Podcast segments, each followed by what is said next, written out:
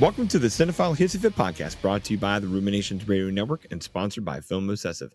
This is the tirade film movie debate hosted by two film critics, cool dads and struggling teachers. I'm Don Shanahan. And I'm William Top 10 Johnson. I don't even know what I that would- means, but I, I was hoping that was your middle name for this one. You've got the right idea. So, ladies and gentlemen, we're damn glad to have you folks. This is all for tantrum's sake. We're sharing passions and high fives, watching any place for hate. No matter what, we encourage you all to love what you love. But for now, the gloves are off and the lists are built. Uh, we've been overdue crossing the month here into February to get you folks um, our annual show of um, of our 10 best, 10 favorites, whatever you want to call it. I know I'm a best favorite guy. Well, I'm sure that'll come up when I talk. But uh, here are our top 10 movies of 2023. So there's not much of a high-minded case. There's all praise here. Um, we don't have to kind of you know push each other around. This is a nice little part where Yeah. we just get to share a good list with each other. Well, you know, this is kind of the first year. You know, well, let me let me start over because it's it's funny because when we're recording this, like I have watched like like nine movies the total this year. Like I've Yeah. been kind of on a little bit of a movie. I, I went so hardcore last year on movies Mhm. um, that I, I kind of needed a little cleanse, like a little palate cleanser, like take a month off. I know that sounds weird, but like no, I'm I, right there I with think you. I think when you see a lot of movies, and, and then I'll look back at my letterboxd and I'll go, "Oh yeah, I did watch that." When you're starting to kind of have things blend together, like I think it Yeah. kind of takes the enjoyment out. So, uh, you know, I but I did part of just going so hardcore was uh, for having not as many press ac- not as much press access as Don. Mhm. I still saw 75 films from 2023. So, uh, Yeah. and that that's not counting. Uh, I'm not counting like uh, uh, some short stuff like uh, Mhm. like the I Am Groot short films and Right. stuff like that. So this 75 narrative films um, that I saw, which I think is pretty good. When I've only maybe a maybe 10 of those I got press screenings to. You know, so I paid Yeah. a lot of money to see a lot of movies. I know you were over 100, right? Something like that. I did top 100. Um, about I think about 77 of them got written because even I, I mean, I see 100, but I can't write them all. Or other people have those assignments, or it's a words crush where I've got a whole bunch of saved drafts that I, I just can't get done. It's just nuts. So no, I'm with you. Where um. Um, even at 100, I know there are folks and peers that do what I do um, who see 300, you know, that are nuts. Um, but you're also right about the whole idea of like we just came out of January where there's just not a lot to, you know, get excited about. I'm, you know, a J, you know, the annual Jason Statham ass kicker. You've got some counter programming with stuff like Mean Girls or a little or the awards carryovers that you know started in December and finally get wide in January. It hasn't been. I mean, it hasn't been that exciting of a January to talk about. Um, even me being the press guy, I haven't been to a press screening in over a month. Um, the last one I went to was before Christmas. It was Aquaman 2. Um, I haven't seen another movie. I, I've seen movies in the theater on my own, but I haven't been Yeah. to a press screening since, and we're going on a month and change. So, um, Yeah. and even in the horizon here, uh, I'm not like tomorrow is supposed to be. Um, oh, we're recording this in February, Monday. We're coming up on like um, kind of that week of uh, Bob Marley, One Love, or Madame Web, or, or, or coming. You know, the, the Valentine's Day things are coming, and even those I'm not gonna go see. So they yeah, just the bad Bob timing, Marley wrong one. movies. I just don't care. You know, I'm just out of it. Bob Marley one, I've got my own things about that, which we'll get into. But uh, Yeah. yeah, but um, you know, and this is also, but this is also the first year when I put my list together that I just kind of, I I've always been a mixture of uh, uh favorite and best, but Mm, I I Mhm. kind of realized like I'm always struggling with that. I've always struggled with a uh, the concept of being a quote unquote legit film critic, and I and I realize yeah. now that I there's very few of those that actually exist, and I, I just wanted to make a top ten of stuff that I purely Mhm. enjoyed, and I don't care if it's the best or not. I mean, in the Yeah. end, I mean, this is entertainment. I mean, if we're talking legacy stuff, like when we put our top 100 together, you got to Right, look right. at you have to look at the legacy of it, like what the impact of it was to look at that best and favorite. But if we're talking about you know the, the stuff that I enjoyed the most during this Mhm. year, that doesn't have a legacy yet because it hasn't survived past one calendar year, then I'm going to go with what I enjoyed more, my favorites more than what I think Right. No, I- and I I think if you're coming in if you're coming in like that, I think you're doing that version of it right because I love how you speak about legacy. Like the we're making a list here at the end of the year when a lot of these movies just happen. We don't know how they're going to do the Oscars. We don't know how they're if it even matters if they're in the Oscars. I don't. I think most of my top ten is filled with movies that weren't nominated for the Oscars. So I I don't. Yeah, that's fine with ask. me. And but like um in five years, let's see here. Like if I go just counting one, 2 Mm-hmm. three, four, four of my top ten have Oscar nominations. Maybe five if you count a certain raging monster from Tokyo, but none of them are best. I mean, Yeah, I two of them are best picture nominees, if that. You know, if we're talking major categories, yeah. uh, I've Four. only got I've got two best picture nominees in my top ten, and then hmm just major awards, not technical, because I've got some technical awards in there. But Me too. um, yeah, maybe also two. Yeah. So, and know, that shows but you know me i'm doing a favorite thing like my favorite like i like the thing that will make a future 100 for me or that'll get the Mhm. rewatches is like my my favorite quote unquote movie of the year is probably number five and where i just recognize the pedigree and quality above it at four three two and Right. one but it's it's no no loss to number five or number one number four number two or three you know none of that it's it's just I I do have that brain where I'm I'm going best before I'm going favorite, but favorite all of a sudden sneaks in plenty of places. That's for sure. yeah, and the Oscars this year, we'll probably have a future show on it I hope so. the telecast. Um, Yeah. kind of a disappointing year in general. It kind of feels like the Academy only saw like 13 movies and nominated just those. You know, it, I know, there was yeah. there was a lack. There's a lot of lack of variety this year. Um, and just looking at my top 10, I can see, uh, and we'll get to the top 10 shortly. But you know, I can see so many spots where they could have fit a screenplay in there or a best supporting actress or something you know like just somewhere with my in my top 10 Okay. yeah and I, we'll, we'll probably have a show on the oscars in the future um, but uh, i gotta say that i felt like the academy only watched like 13 films this year there's not a lot of variety and No, there sure wasn't. and just looking at my top 10 i mean there's some heavy hitters in there in terms Mhm. of what i release and i can see if they if they had watched more than 13 films i can see a couple of supporting actress nominations i can see Yeah. some additional visual effects some screenplays uh, even even a huge heavy hitter didn't get any acting nominations which we'll get into but yeah i just i just feel like um for usually in some way there's always there's always like someone out there who has a pretty eclectic list but Right. i think i think for something that was kind of boring in terms of nominations for the oscars like kind of Mhm. going against that grain will help i think people like maybe find some different films because I there's think so. people out there that only watch oscar films and that's totally fine Yeah. They're being told like these are the best films of the year but you and i like i said i mean you have four i have maybe two that Yeah.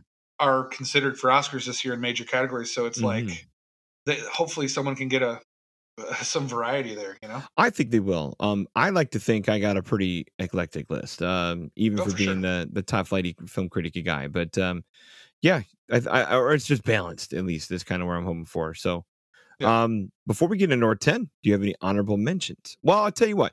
We'll do our honorable mentions, then we'll do a commercial, then we'll do our main ten. So let's get some honorable mentions in here. yeah. Um, I'll go first. So I kind of have a couple different areas I want to mention for honorable mention, so to speak. So, um, I- generally it's tough for me to rate documentaries alongside um narrative features. I just think I normally, I normally don't. I, I I- leave them out. I normally don't, but since I was kind of going on an enjoyment level only this year, like I said in the beginning, Right, right. I decided to put documentaries in my top 75 of the year or whatever. Um, and three of them did crack the top 20. One was actually in the top 10 for quite a while. Uh, but the three documentaries that kind of made my, you know, my top 20 uh, was, uh, let's see, there's one called Hollywood Dreams and Nightmares, which is the Robert Englund story. It's all about Robert Mhm. Englund's career.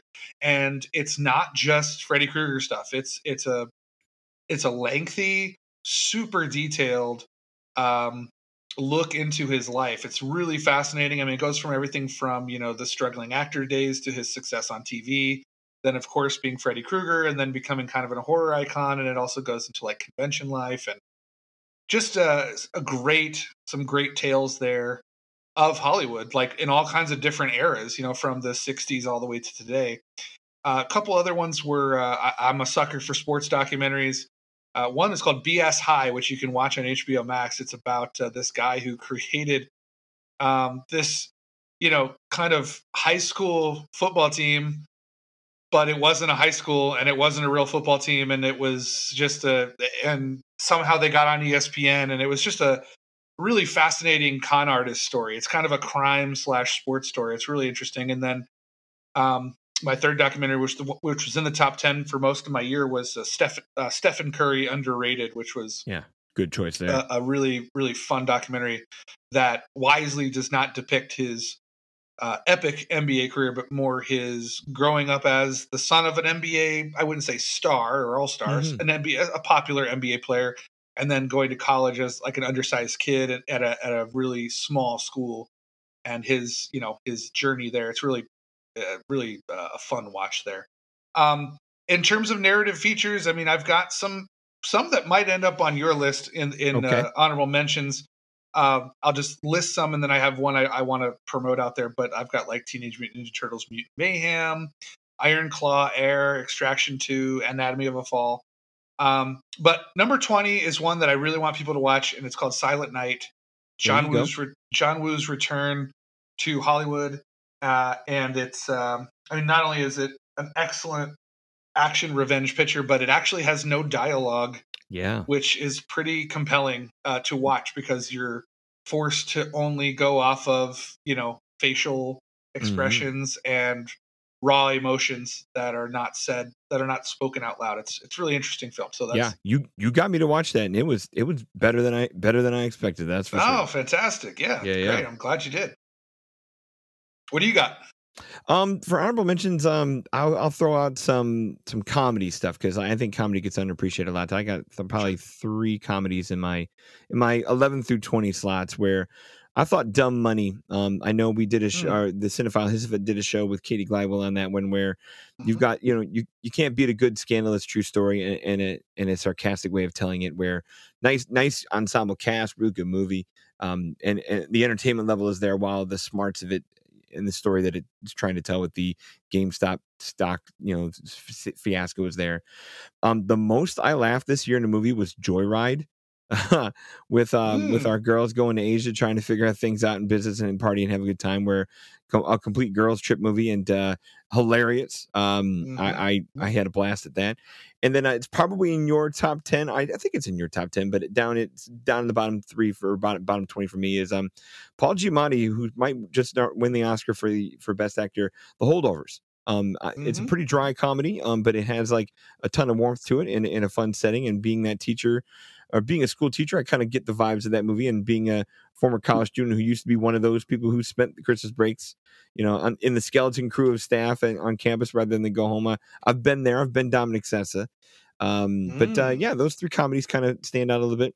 In the narratives, in the bottom kind of 20, um, I've got kind of bigs and littles in here. Um, I have air just like you do, where that's undeniable. I call it like the varsity team movie kind of thing, where big stars do big things and just get get out of their way and let them do big star things.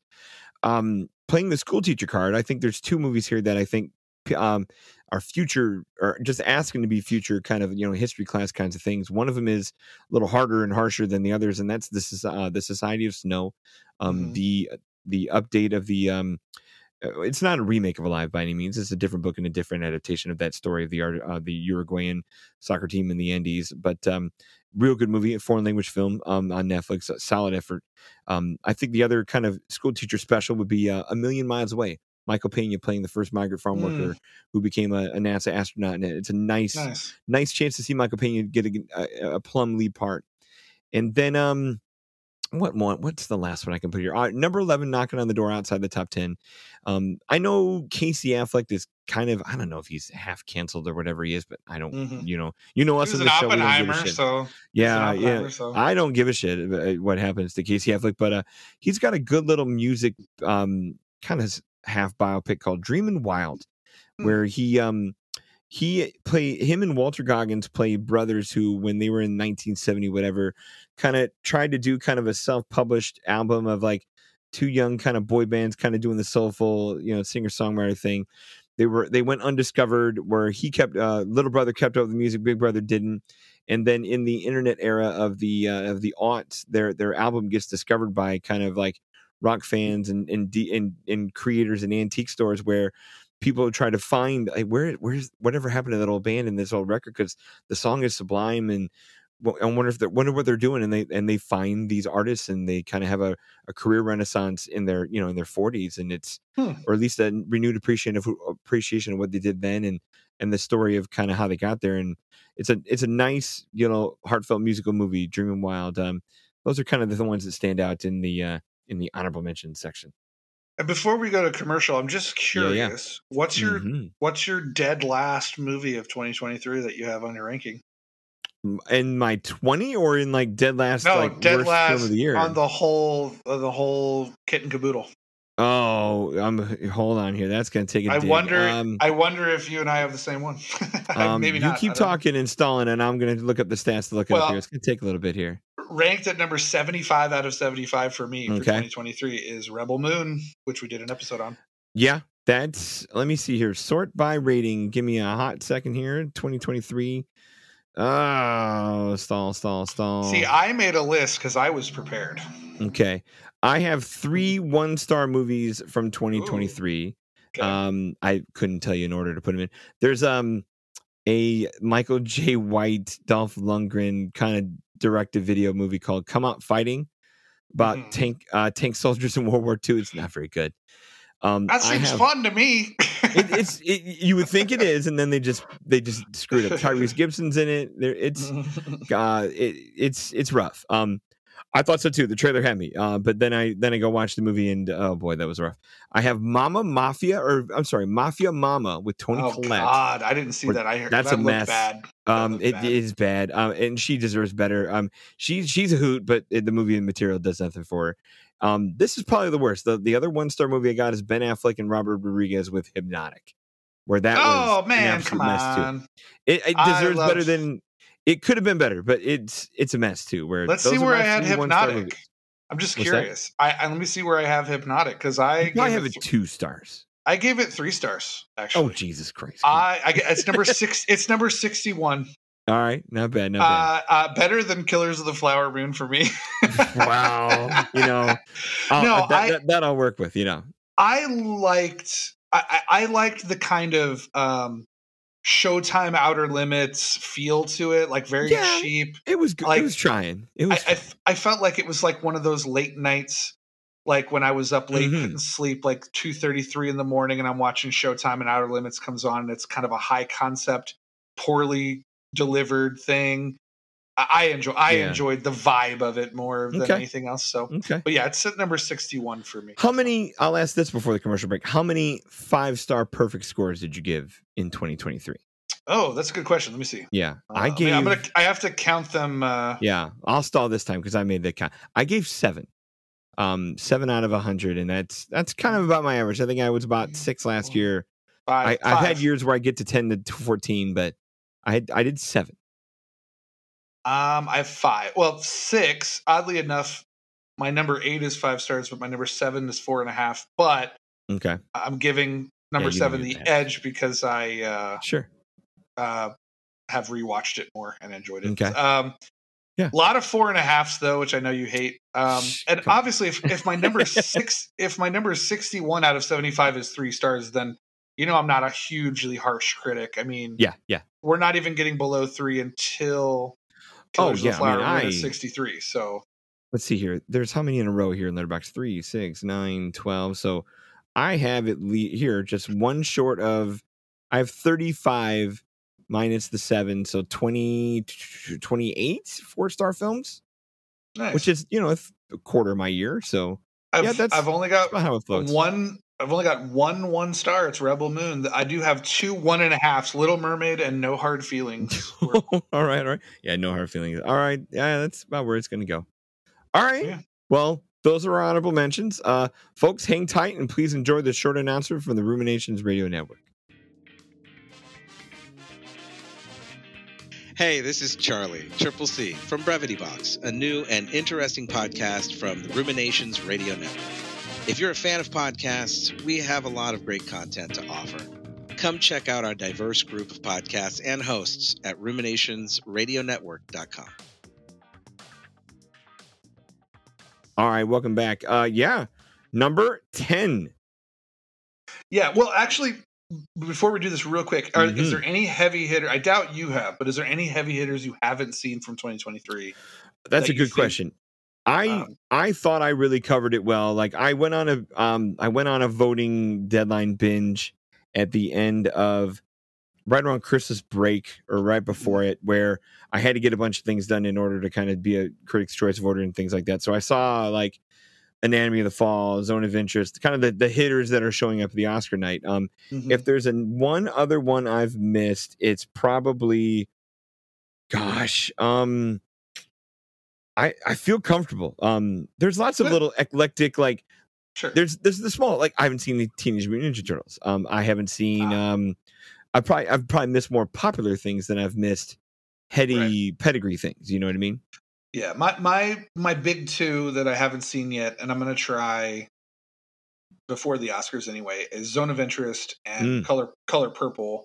Yeah, I have not seen. Okay. Those are the two. Those are probably the two biggest. Yeah. Uh, films I haven't seen for this year. Uh, I've definitely missed. Definitely some of the smaller things on your list for sure, Mhm. but I think I I do also feel pretty comfortable in terms of like, um, not only the popular but also the kind of uh, criti- yeah. critically heralded films. So I, I feel pretty confident other than those two. So Mhm.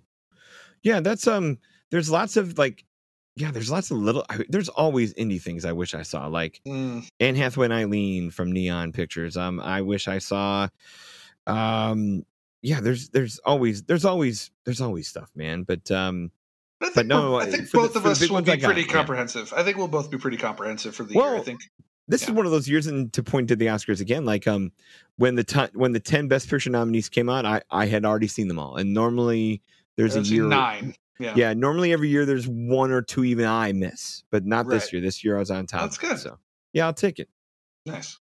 Um, All right, number 10. 10? Uh, Yeah. You want to go first? I can go first. You betcha.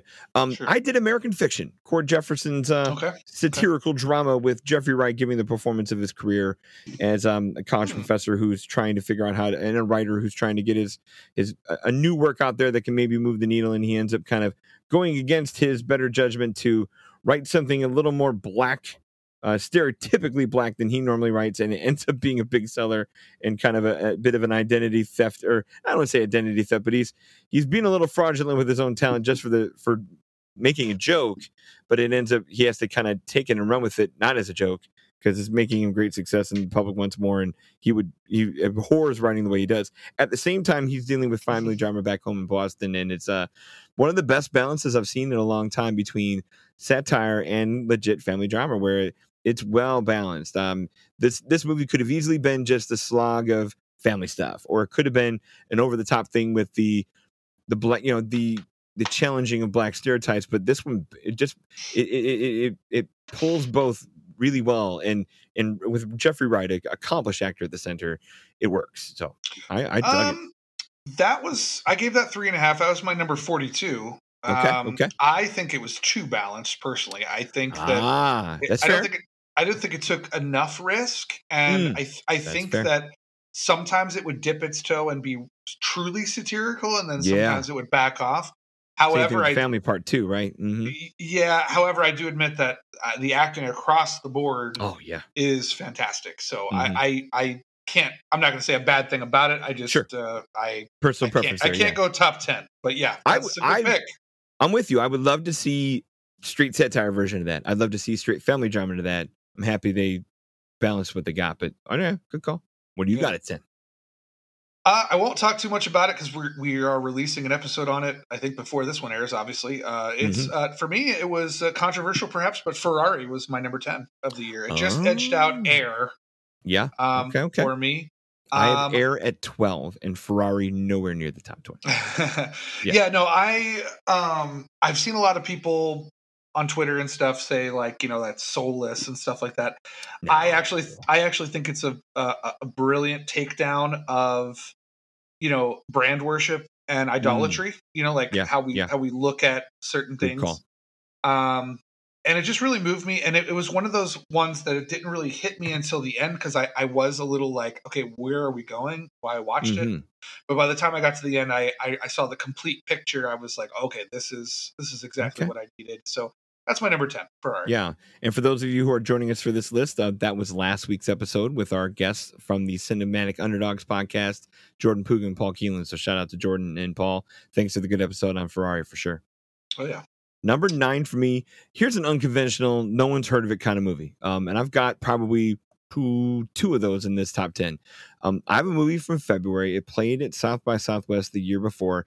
It's called Linoleum mm. with with uh, com- stand-up comedian Jim Gaffigan.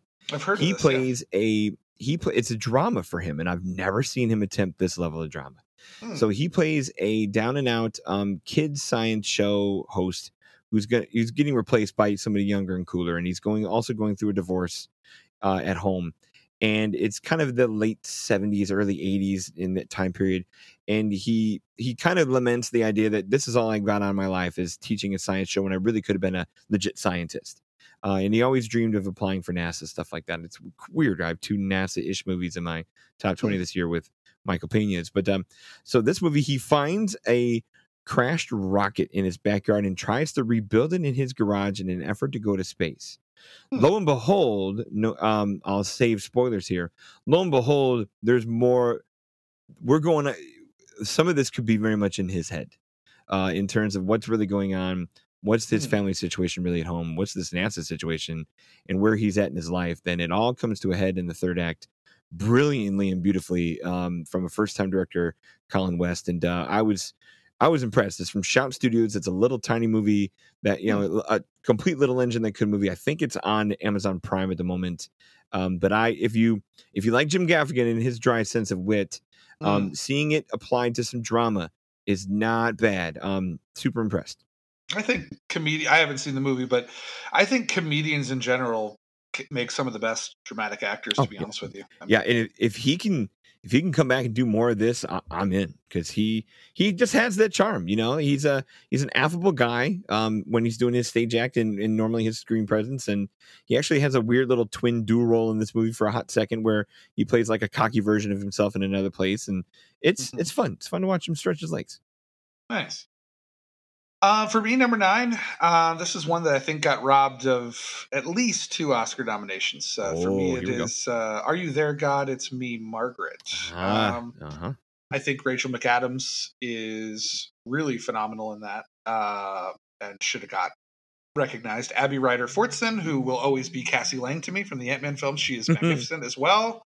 Um, it's a great screenplay. They kept, you know, they kept it. Uh, they didn't make it contemporary or try to upgrade it to the times. They made it a '70s, you know, uh, coming of age movie for little girls, and uh, just charming. Uh, it just feels right, you know. It uh, mm-hmm. just a, a, nice. I'm not gonna say nice little film, uh, but uh, the the director uh, Kelly Fremon Craig. You know, this is only her second film. She also did The Edge mm-hmm. of Seventeen, which is also awesome. Damn good. Um, and uh, you know, she's kind of got that connection with James L. Brooks, who who does these. Um, you know, who uh, um, produces these films, and it has that sensibility to it. So if you like the James yeah. L. Brooks stuff, um, it, it, just it just feels great. And I I couldn't help. Mm-hmm. I watched this one late, you know, because I was thinking, yeah. okay, there was a little bit of publicity out there for possibly Rachel McAdams getting some love, and I thought, you know what, I'm going to check it out. Uh, you know, I've got two daughters, so I kind of understand that that world a little bit, and uh, mm-hmm. it really just really impressed me, really wowed me. So, see, now you've landed on one that's a blind spot for me. I have not gone back and caught up on that one, and now that it missed oh, okay. the Oscars, I need to catch up on it better. My wife watched it because she wanted to preview it before my daughter saw it, but uh, yeah, I, I I've missed it. I think um, my next three will be ones you haven't seen, to be honest. So it's possible. Okay, okay. Uh, number eight is probably too low in your eyes. I have past lives, which okay. is my. This is coming in at eight, which means this is my last highest four star movie. Mm. Where everyone's talked about past lives. It, it throw a half on that. Probably. I think that's all right. um, but no, um, it, it was it was close. Um, I know this movie has swept people up in terms of that that that final act and that final that final that final get together, that final revelation, that final goodbye, and um, whatever place uh, that other people are in their lives where that that movie that that scene rattles you know just blows them away to pieces it just it didn't get me not that i didn't recognize what it could do but um it, it didn't hit me as hard as it as as it did others where it just it just missed like a just a slice to the side but um undeniable fantastic debut filmmaking wonderful great writing great sense of time great sense of pacing Mm. love the long-term storytelling and the character growth that they got there um and a villainless movie you know you've got a husband on the side Oh, yeah.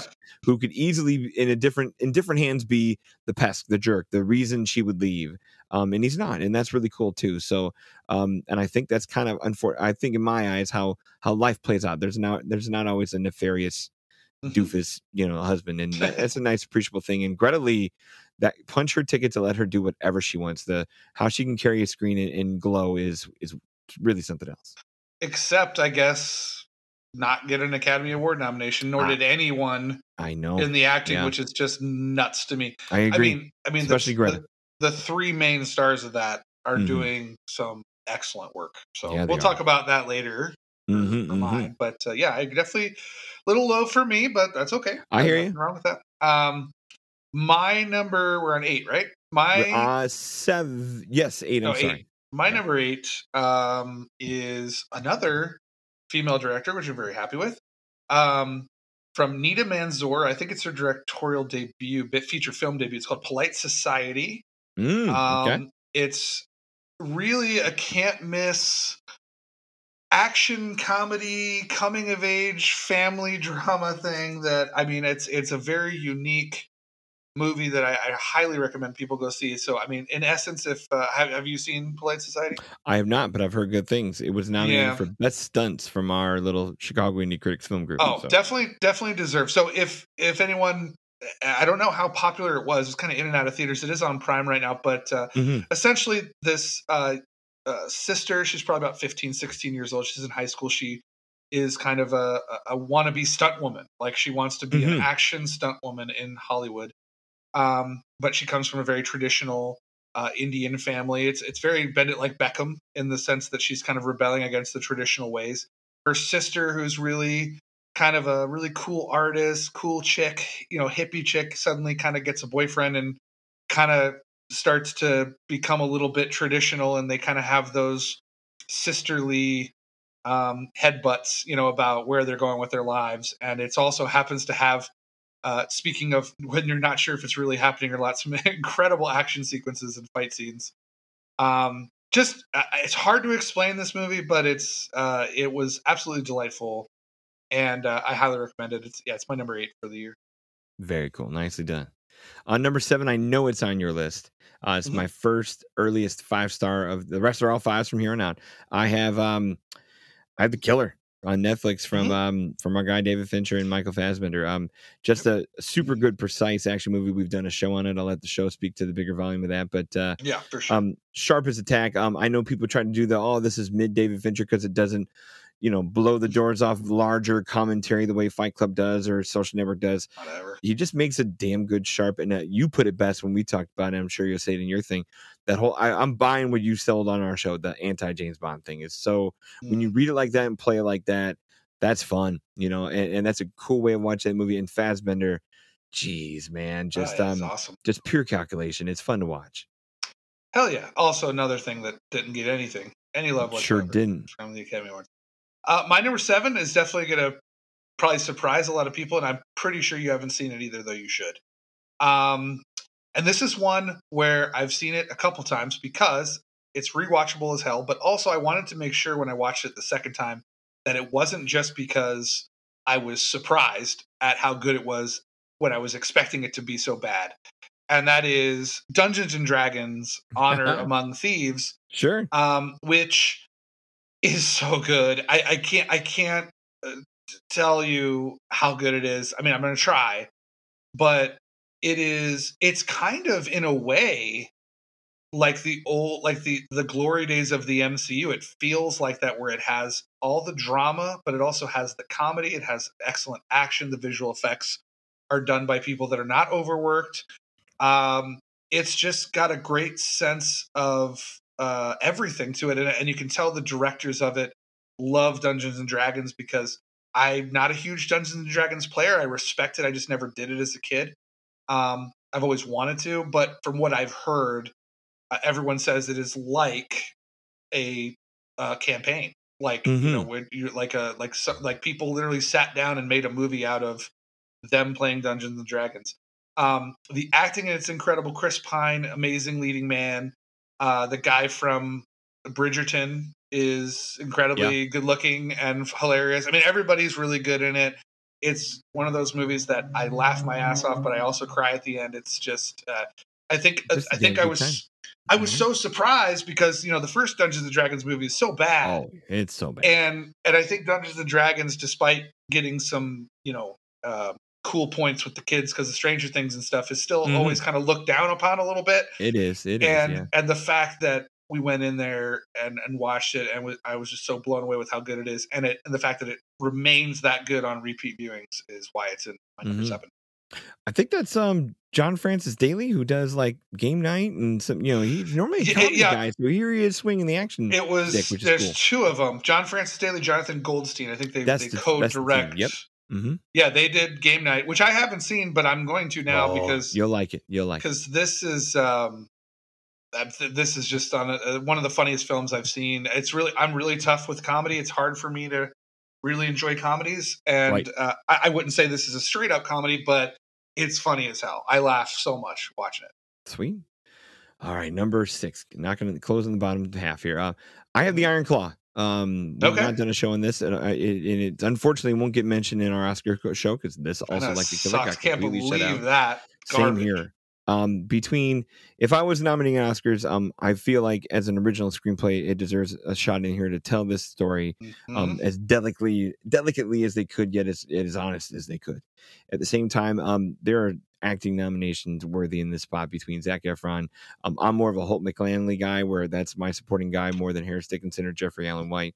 that was um, my pick too. I mean, I yeah, I yeah. think uh, you and I talked about that off the air. Like I was Sure like, that did. guy got got to get something.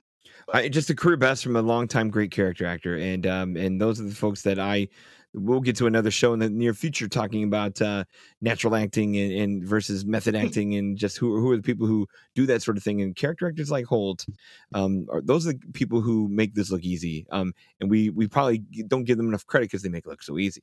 But um, you've got a good saddest damn movie I saw this year for sure. I mean, it's just oh, there's a lot there's just a lot of loss and when you have that much loss can you can you still make something hopeful and compelling and proper and respectful and they do um and i'm a wrestling nut as it is where that was Yeah. going to get me anyway and i knew this story of going into it but it just yeah it just sung through it and it um it, it- just a nice uh, yeah just solid solid effort i That's a wow my it's I gave it four and a half and it's my number Mhm. 13. I thought it was great. I'm not a wrestling guy. I don't know a lot about it. Um, but it still kind of wowed me and and got me into that kind of thing. And uh, I, I I am pretty pissed it didn't get any nomination. I mean, I think it should have at least six just off the top of my head. But Oh, that's gosh, yeah. just, that's Yeah. just me. hmm But whatever. but yeah, I good know. film. Great film. Um, number six for me was in your honorable mention. Um, this was if I had to pick because I just did a film that made me laugh, and I've actually kind of done Polite Society and Dungeons and Dragons are comedy films in a sense, but I'm going to go with a true comedy. Um, Joyride for me. good call Um, that one I think has uh, t- the reason why I ra- ranked No Hard Feelings so low okay is because everyone was advertising it as you know this true R-rated comedy from the old days, and I actually thought it was pretty pathetic, unfunny, and didn't take any risks. Joyride really goes out on a limb by being you know uh raunchy as all hell Mhm. and pretty unapologetic too unapologetic, pretty damn caustic, but just like one of my favorite comedies ever, for the 40 year old virgin, finds a lot of heart yeah and soul in it, uh, more so than that film. But I mean, I'm I, this is the rare movie where you know you're watching, you know, jokes about you know vagina tattoos, and then the next minute you're crying over Yeah. a over a parental uh Mhm. video like it's it's just it, it manages to kind of hit all the points while also being uh so important you know be, by having you know four asian leading ladies you know, running this crew. Um, it just it just feels right. It sounds right. It's funny. It's touching. Uh, it was easily the best comedy of the year for me, and Yep. uh, and my number six. Great pick. Great pick. Um, at number five, um, I know it's on both of our lists. I'm curious how high it is for you. And a future show material for us is Godzilla minus one, Mm. uh, which is, you know, I was t- saying it when we were starting this list and starting this show. This idea of separation of favorite and best. Uh, this is one of those movies that fits the Venn diagram where it is my favorite movie of last year, the one I will gladly watch over and over again Mm. uh, because it's just a blast. But at the same time, it's so damn good because um, Mm. it reminded me a ton of RRR last year, where you have whatever sensibilities that foreign filmmakers bring that we just uh, that American film film studios and, and moguls just have lost that have just lost the touch with is passion. Um, and whether that passion is for brotherhood or, or for nationalism or for um, romance or for family, like movies just I don't know the American movies lately, in other than some great places here and there, skimp on that at the at a larger scale. And here comes Godzilla minus one, which again is an action movie that's going to have you rocking in your seat. And it's going to have you in tears too, because it just Mhm. they find the right passionate middle between, you know, well, first of all, they get the monster right. You know, um, the as soon as the end of the Gareth Edwards 2013 one, when when Godzilla beats the other Muto and and walks out victorious back out of San Francisco, and they try to do the television thing of heralding him a hero. I'm like, shut the fuck up! Like Mhm. he's supposed to be an absolute menace. He's supposed to be an, an indomitable terror, and they make him so in this movie uh, to the nines, which is fantastic. Um, but no, you you have this human story. You have this patriotic story of post-war, um, you know, survivor's guilt that just runs uh, its course through the movie, where there just happens to be a monster. Uh, that I think the use of that, and then you bring the old music. You have great cinematography, super good effects for a low-budget movie. It, it just looks the part and plays the part better than anything the American movies have touched uh, with using this character where they need to be they need to have their permission taken away to do these movies and just leave them with Toho in Japan because they do it right. That's a great pick. Um, talk about that in just a teeny bit on my side. Yes, right. I, I definitely agree with you. Uh, my number five, people aren't going to believe it, uh, but Sure they will. no, no one will believe it because I, I spent the last two years in this podcast showing how much I hate this person. but Oh, you know, but uh, Christopher Nolan for me um, Oh. delivered uh, to me his best film, Oppenheimer. Mm. Um, okay. you know i i think it was uh, i finally was able to connect with him on where he was going uh, i Okay. also i also think the lack of um emotional uh aspects to it i mean there's emotions in it yes but Sure. it, in the nolan sense The uh, Nolan coldness, the, signature. yes that that worked for me with this subject matter and that's why It i did. connected with it I so can- well. I can tip my uh, hat to that. Yeah. I- I- this is a place where his modus operandi that normally gets chastised works. yeah i i think it just really it just it, the way it's long but I i enjoy the subject matter so much hmm um and the way he tells it and the way that he conveys um perspectives by using i i had, I had learned after the fact that um the scenes how did you describe it like the scenes in black and white are Yeah. Um i believe you were saying those are the ones that are the facts whereas the color scenes are the interpretations of those That's where- characters That's the that's the guessing. Uh, no one's come out and said it, but that was Right. the the guess and the estimation and read I had. And if that's the case, it's fascinating.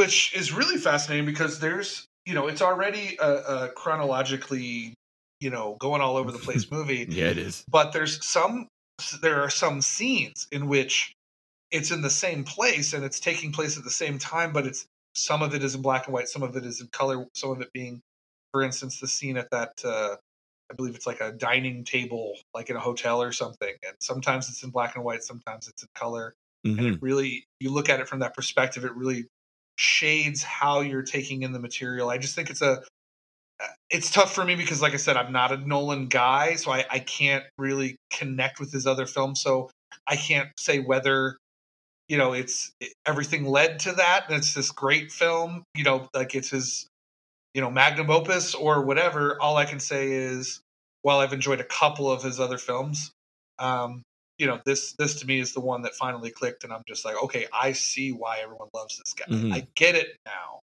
Yeah. Uh, will it make I'm me at- enjoy those other films? No, but I will. I Yeah. get it now, and I'm gonna I'm going to look at him again in a different light now because he, Okay. he has delivered something to me so good. And uh, Yeah. yeah, he th- that's the thing i'm the opposite of you where he had me for a long time i'm not saying i was the film bro who had to you know was tattooing his name on my ass or anything but uh I, I enjoyed his early work. I enjoyed his mid work. I enjoyed his Batman work, or I, I I held it in high esteem. Uh, and then at some point, he got effusive and he lost me. And uh, he, in my opinion, he's still kind of there.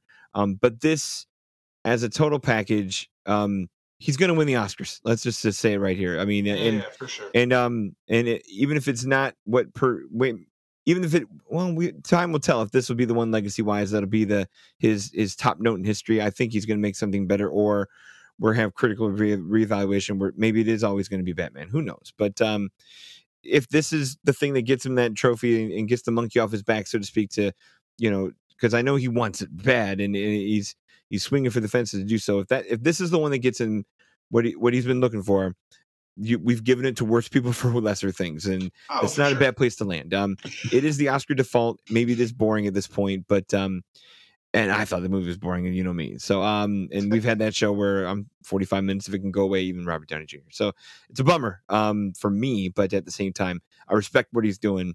Uh, and he's yeah. He, he if he's bouncing back from Tenet, I, I can't wait to see what he does next. I probably say that every time he makes a movie, it'll- but uh, And a little side note about this, and we'll, you know, and I'll get back on my high horse or whatever. But yeah, you know, the people saying Robert Downey Jr. welcome back to acting with this movie, go fuck Oh, he yourselves never left. because damn he right. never left. Just because you don't like those movies, you Mhm. know, the the MCU Tell and things like that. He he was the reason why those movies are so popular. The reason why they affect so many people is Exactly. because of him. He was Mhm. acting his balls off, and even he says it's some of the best acting of his career. So I I'm sick. I'm sick of hearing that. I'm also sick of hearing about Mark Ruffalo in Poor Things too, saying like "Welcome back, sir, to the fold." It's like Yeah, no, he Hey, guys. Yeah, that's exactly. Act, acting exists in all forms. Mhm. Okay, So That's why just- we're gonna have an editorial show real soon. yeah. Let's just chill Um, the f out with that. Anyway, number four for you. Number four for me, um, I think you know this is coming. Um, this is Maestro by Bradley Cooper. Um, Oh, interesting. just um, in, in same thing. Uh, an impressive. His to- totalitarian work to write, produce, dir- um, write, produce, direct, star, um, put himself through the paces of makeup, put himself through the training of being a conductor. Um, I know we had a recent show, so I won't relitigate all that, but um, Hmm. he he's a up and coming filmmaker who's to me working on another level and someday will be at the top level um i think he will take that ma- i mean i know clint eastwood's on it you know is aging out but um i think as his career continues this is going to be one of our masters um i think this is a guy that even if these you know these first two movies he's done uh, a star is born and maestro get the get the nominations they get without winning and he's not going to win any this year um i think we'll continue to see a guy who just gets better uh, with age, and maybe he. I think I saw somebody talk about it where maybe he needs to do a movie where he doesn't call his own number, um, and that might help a little bit with like, hey, let's just put your focus in the craft, and then let let another actor show up a little bit, and you, you'll still make a darn good thing. So I like what he can do. Um, I think A Star Is Born is better, but at the same time, this is a, a monumental work from him that uh, that I- that keyed into me, and I, of course I've been overexposed to it with the Netflix stuff, but uh, um, yeah, I'm just the more I learn about it, the more I'm impressed. I will leave my thoughts to the episode we did, even though I No- forgot no we problem. did an episode. Uh, but I will say I am very happy that uh, as much as as talented as Bradley Cooper is, he still hasn't touched my boy Jackie Chan's Guinness World Record for most credits in one movie. Uh, just Right. you know, Jackie Chan in the movie CZ12, which I saw, and it's Okay. Chinese propaganda, and it's insane. Uh, he was writer, director, actor, producer, executive producer, cinematographer, art director, unit production Damn. manager, catering coordinator, stuntman, stunt coordinator, gaffer, composer, props, and theme tune vocalist. So Bradley Cooper, you got some work to do, my friend. Yep, he does. Take it back to the Uh, drawing board, Bradley. Yeah, no, but uh, I will say about Maestro, uh, impressive talent on display. Not not my not my favorite film Mm. right, necessarily. right. I did three way- stars. I feel like it's it, it, this is our coin toss of Oppenheimer. Like you see what's there, not for you. I see what's there, not Oppenheimer, Right. not for me. Yet prestigious around around both of them. So 51 for me was number Ooh, 51. that's a That's long three, three Okay, stars. okay. Um, but uh, better than Ant Man and the Wasp: Quantumania. That makes you feel Well, better. I, I'll Um, take that. I'll take that. uh, number four for me. Well, I'll save two a lot of my thoughts for a future episode, but uh, Godzilla minus one for me was Mm. number four. This is another one like Dungeons and Dragons where um, I was worried about two things like this one. Uh, unlike Dungeons and Dragons, where there was no hype, really not a lot of promotion, uh, and you know it's coming off of a truly awful you know original film uh, of Dungeons and Dragons. Godzilla obviously has been around for a really long time. I'm not. I wouldn't say I'm agnostic to Godzilla. I haven't. I'm not as well versed in the in the monster verse as a lot of people are. Uh, I enjoy it. It's really not my f- kaiju films aren't really my bag. Like I don't enjoy them as much. Um, plus, I had been excited for the most recent Godzilla films and was disappointed by pretty much all of them. Uh, in terms of the American ones, uh, Godzilla by Gareth Edwards and Godzilla King of the Monsters and Godzilla versus Kong, I just was kind of left quite empty by that experience. Uh, at the time, I was getting excited for Godzilla. Um, and also, the same thing happened in, what was it, 98? When Roland Emmerich's Mhm. Godzilla came out. I was actually excited for it and it let me down. So I was nervous on two levels because one, uh, everyone had seen it and told me, okay, it's it's a masterpiece. You got to go see it. And second, it's Godzilla, and I haven't had a good experience. So I was a little nervous on both fronts. Um, and oh my god, I just I, I was amazed at how wonderful it was because it fixed one of the major problems I've kind of had with Godzilla films and monster films in general. Though I'm sure the purists will debate it, and that's totally fine. Uh, but I've always kind of felt like human characters are always on the sideline. Mhm. Um, and this one made the human characters front and center. It kind of brought Godzilla back to being frightening and Right. scary.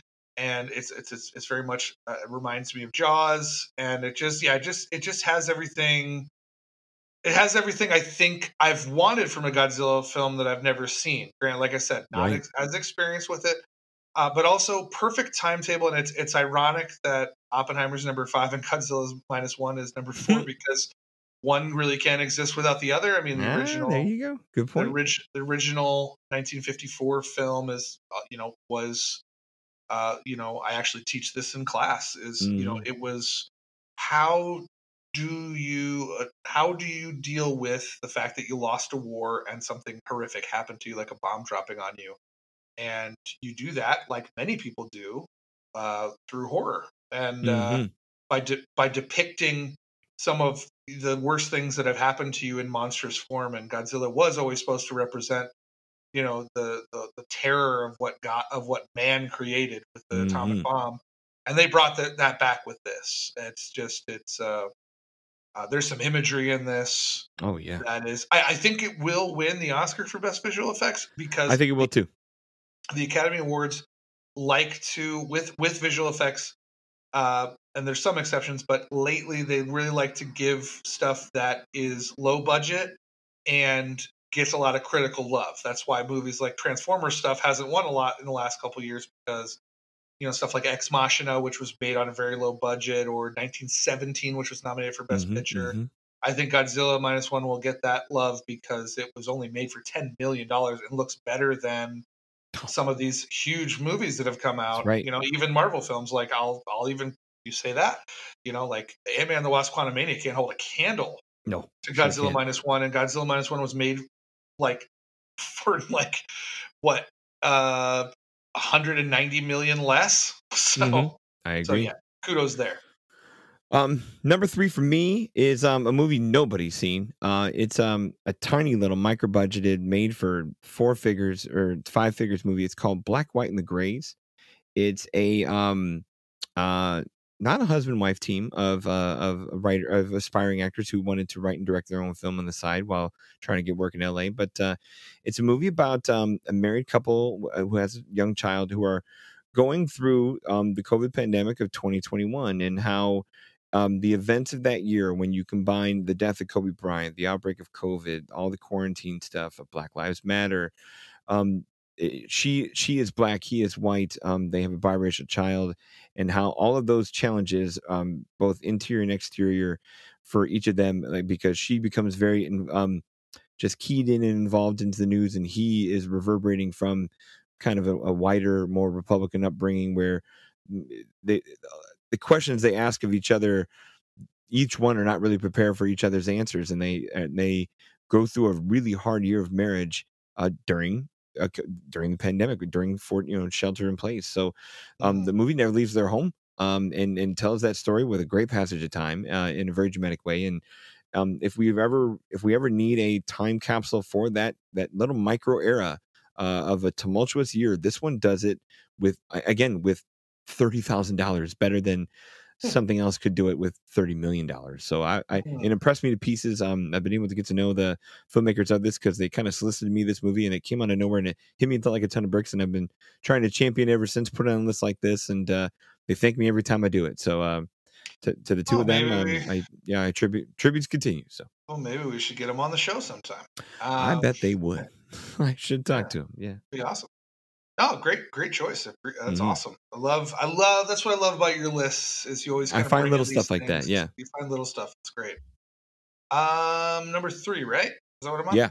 Okay, my number three, you already talked about, is the killer. Um, mm.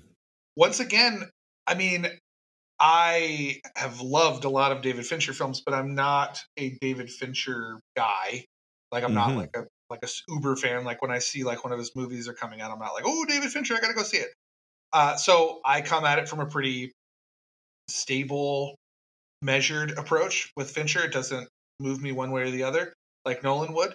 Uh, that being said, um, I am aware of how a lot of people take his films, most especially Fight Club. Fight Club's one of those films that I think mm-hmm. is ruined by the fans of that film because they don't get it just like american psycho and a couple other films like they don't get it. They, they they're they're loving the aspects that they shouldn't be loving.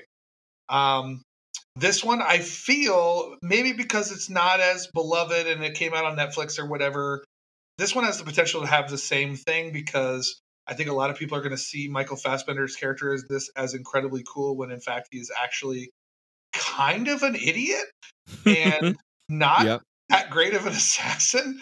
Um, and that's kind of the point. You know, it's it's just very. Uh, there's so much in this film that you can read into uh, mm-hmm. on so many the, levels. The consumerist stuff, you know, like yeah, for that's sure. Gonna have a play later in life where we look, we're gonna look back and go, "Damn, we you really could got that on Amazon." Yeah, no, absolutely. It's it's it's got so much to it um, that I can't I can't help but you know be uh, charmed by it, disgusted by it, and really impressed that some somebody like Netflix would actually uh, release something um, so openly nihilistic about companies like Netflix. Really, I mean, if you think mm-hmm. about it, so it's just kind of a. I think it's a brilliant film. I think it uh, is one of the rare films where no one is likable whatsoever and it still succeeds because right. it's very hard to do that um and like and it doesn't glorify this character because he's an awful person.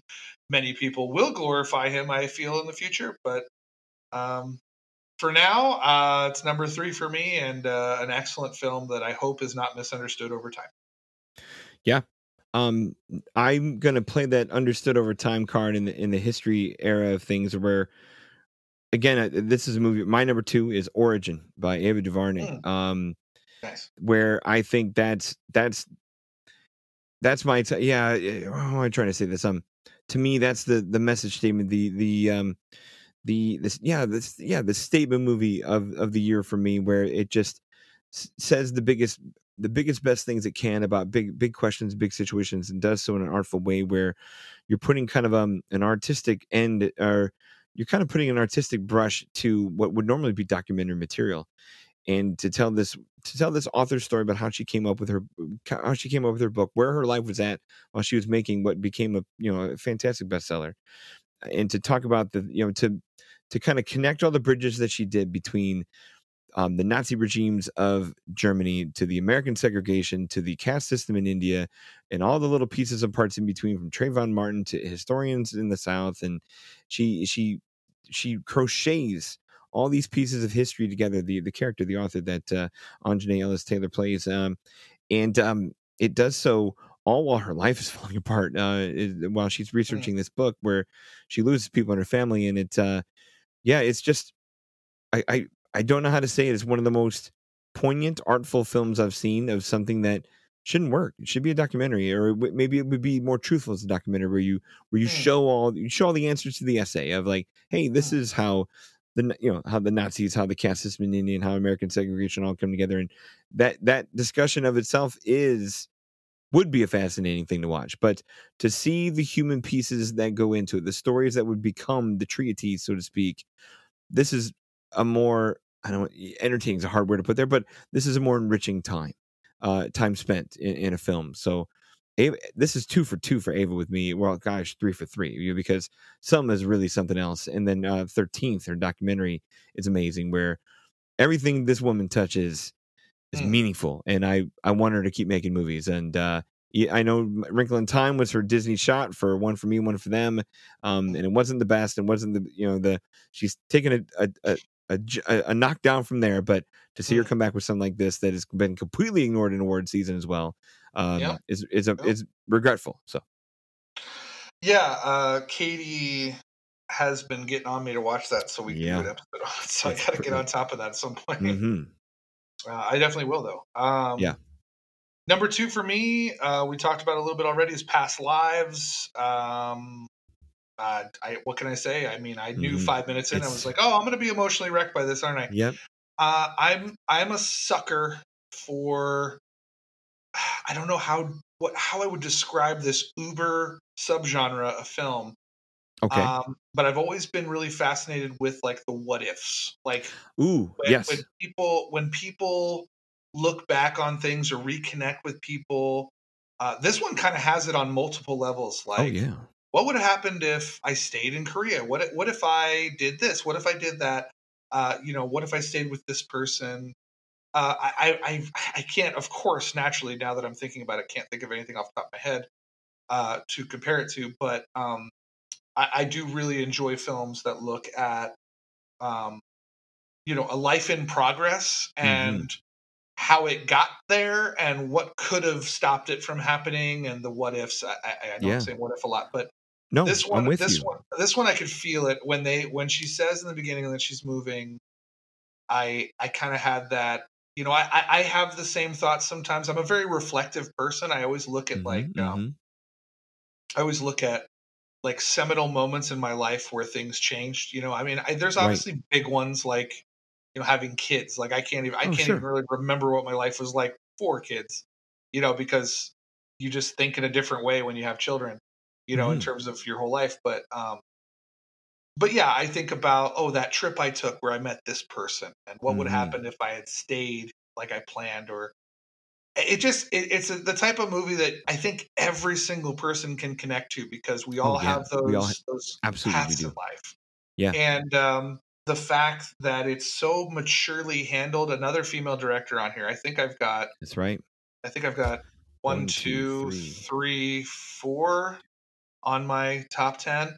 Um, I have the four. fact, mm-hmm. yeah, the the fact that it's so maturely done. Um, you know, the the the husband isn't the bad guy. The the the that's right. Um, the the woman isn't a bad guy. No. Um, the and and then the the I wouldn't even call him a love interest necessarily. It's mm, more of a life long interest. friend. Yeah, longtime friend life interest is what I would put it because it's it's always like I, I think about that stuff sometimes. I'm like when I moved mm-hmm. from Florida to go to high school, like I think about all those relationships and people I left, and I wonder where they are, where I would have been. Right, same. So this I, is the kind of movie you just kind of think about, like you mm-hmm. just kind of sit there and think about it. It it would in any other year be my number one, but when I, I get to my number one, you'll understand. But yeah, but it's it's yeah. number two for me, and I think it's an absolute um, just emotional roller coaster, but in a good way. It just it mm-hmm. just makes you think, and I I, I, I love that so much. I do too. Um, and as in the what if and woulda, coulda, shoulda department, you're talking to a Casablanca fan, so I'm there. You know, That's true. uh, Oh, that's I true. That's that, right. Yeah. Yep. Um, my number one, uh, to finally make it to the end of this list, uh, female director, and um, Nice. uh, the the kind of for me the best all round movie of the year, best written, best made, best acted. Mm, I have Barbie. Um, and if that makes me, if that makes me a populist compared to the rest of my list, uh, You're I so don't give a woke, fuck, you know? Don. yeah, so woke, you know. No, Go I like woke, it. go broke unless you're Barbie and you make nine billion dollars. But yeah, Right. Um, no, this is this is rare for me to have um the big hitter be the number one thing, but um uh it it it for me it is the the for me it is the smartest movie of the year. I know or um and I can go back down the list of where the comparisons are like like American Fiction has great satire, but it doesn't- have this satire. Uh, Origin speaks to what women can do, but not like this movie can. Um, you've got the Hard Times of Life and, and the and the of Black and White and the Grays, but not like you know, not like where the the speeches can get to in Barbie. You've got a Titanic central creative presence like Bradley Cooper and Maestro, but not like what you've got with Greta Gerwig here. Like Hmm. creating this movie from scratch with practical effects, stunning production design, costumes, makeup, hair, all the things. Like from an artistic standpoint, this is the most superior thing I've seen this year. And You can take every period piece that Scorsese, Nolan, and everyone else made. You can't hold a torch to this because it shouldn't work. This should be the dumbest fucking thing in the whole wide world. Um, and it isn't. It's one of the wisest things in the whole wide world and empowering and well acted and hilarious and you're, and the same thing you're still reaching for a tissue box where you can it's something you can put in front of people and be proud to say hey look at this in a different way um uh transcendent is a big big busy word to put on something that's pink and crazy but barbie barbie's the one uh barbie's the top for me Um, interesting. Uh, interesting pick. I mean, I gave it four stars. I don't. Mhm. I'm obviously not saying it's a bad thing. It was my number 23. This one kind of falls yeah a little bit into the American fiction thing where I think it it, it doesn't where whereas American fiction is too balanced, this one, you know, goes in some amazing directions and then kind of goes in some ways that I, I didn't particularly love. Uh, Once again, I think it's it's kind of got those themes that they're all there, but some of them are jumbled, some of them are depicted clearly, and I I wasn't uh, Right. fully, fully engrossed in it. I- know, but luckily I know what it's trying to say, and I Right. do appreciate it on that level. I did actually, you know, I- think there was maybe three satire esque films, uh, you know, or message movies, so to speak, Mhm. um, that were done. American Fiction Barbie, and one I had just before Barbie, or just two spots above Barbie, was this a film called Bottoms, which was a straight satire. Um, that one hit the same issues that Barbie tackles, but manages to kind of hit it by sticking to a tone and getting that tone right. And uh, Okay. that's that was kind of my difference. But uh, still, Barbie, great film. And I did do. Did you do the? Well, you had press screenings, so Mhm, mhm. I did the Barbenheimer experience. I Yeah, went I to. Barbie and then I went to Oppenheimer, right back to back with my daughters to both, and it was quite an experience. So it was one of those things where I was like, you know what, I, I can't pass up that opportunity. You know, like it's Mhm. cultural Yeah. phenomenon, this Barbenheimer thing. So I, I went and saw both, and I I really did enjoy Barbie. I just don't know if I can go number one, but that's, All that's great. Your um, number one. Well, my number one should come as no surprise, but we'll the call this shell is back. well, this well, this yeah, this is the way to look at it. Look at this as the dying yeah. um the dying the grasp viking of, boats on of the- fire in the ocean right? Yes because even i will admit that the mcu is on some down times. You know it's it's few and far between. You're finding some truly impactful you know wonderful things like they used to be able to just pump out you know like um consistently Mhm. you know it'd be a, a misfire here and there but even the misfires were intriguing and interesting oh yeah and now the misfires just are just misfires. Um, but I got to say, in in its dying grasp, because I will call it dying, because I think I think we're due. I think we're due, whether we want it or not, for a, a soft reboot is probably in the making, um, in some way or another. Um, but uh, so so the last tendrils reaching out of the fire, the the the thumbs up Terminator Two style as as it descends Right. into hell um, is Guardians of the Galaxy Volume Three. Um, now, this is one of those situations where do I go? Okay, you, you know, is is Guardians of the Galaxy Volume Three a better film than past lives, I would probably say no. But in terms of, you know, a, a director understanding, you know, how to end a trilogy, how to end character arcs, Mm-hmm. how to deliver the goods and not uh, fall victim to the studio slash Disney line of thinking and just deliver his own unique, you know, take on things. Uh, Guardians of the Galaxy. I mean, it, it, the the fact that this franchise even exists is a miracle in itself. The fact that he can deliver, continue. I mean, I'm even counting the Christmas special. The fact that he can deliver uh, four isolated stories with these characters, and all of them are incredibly funny, incredibly uh, heart wrenching, incredibly honest. Um, just and also just in a lot of ways, you know, beautiful to look at.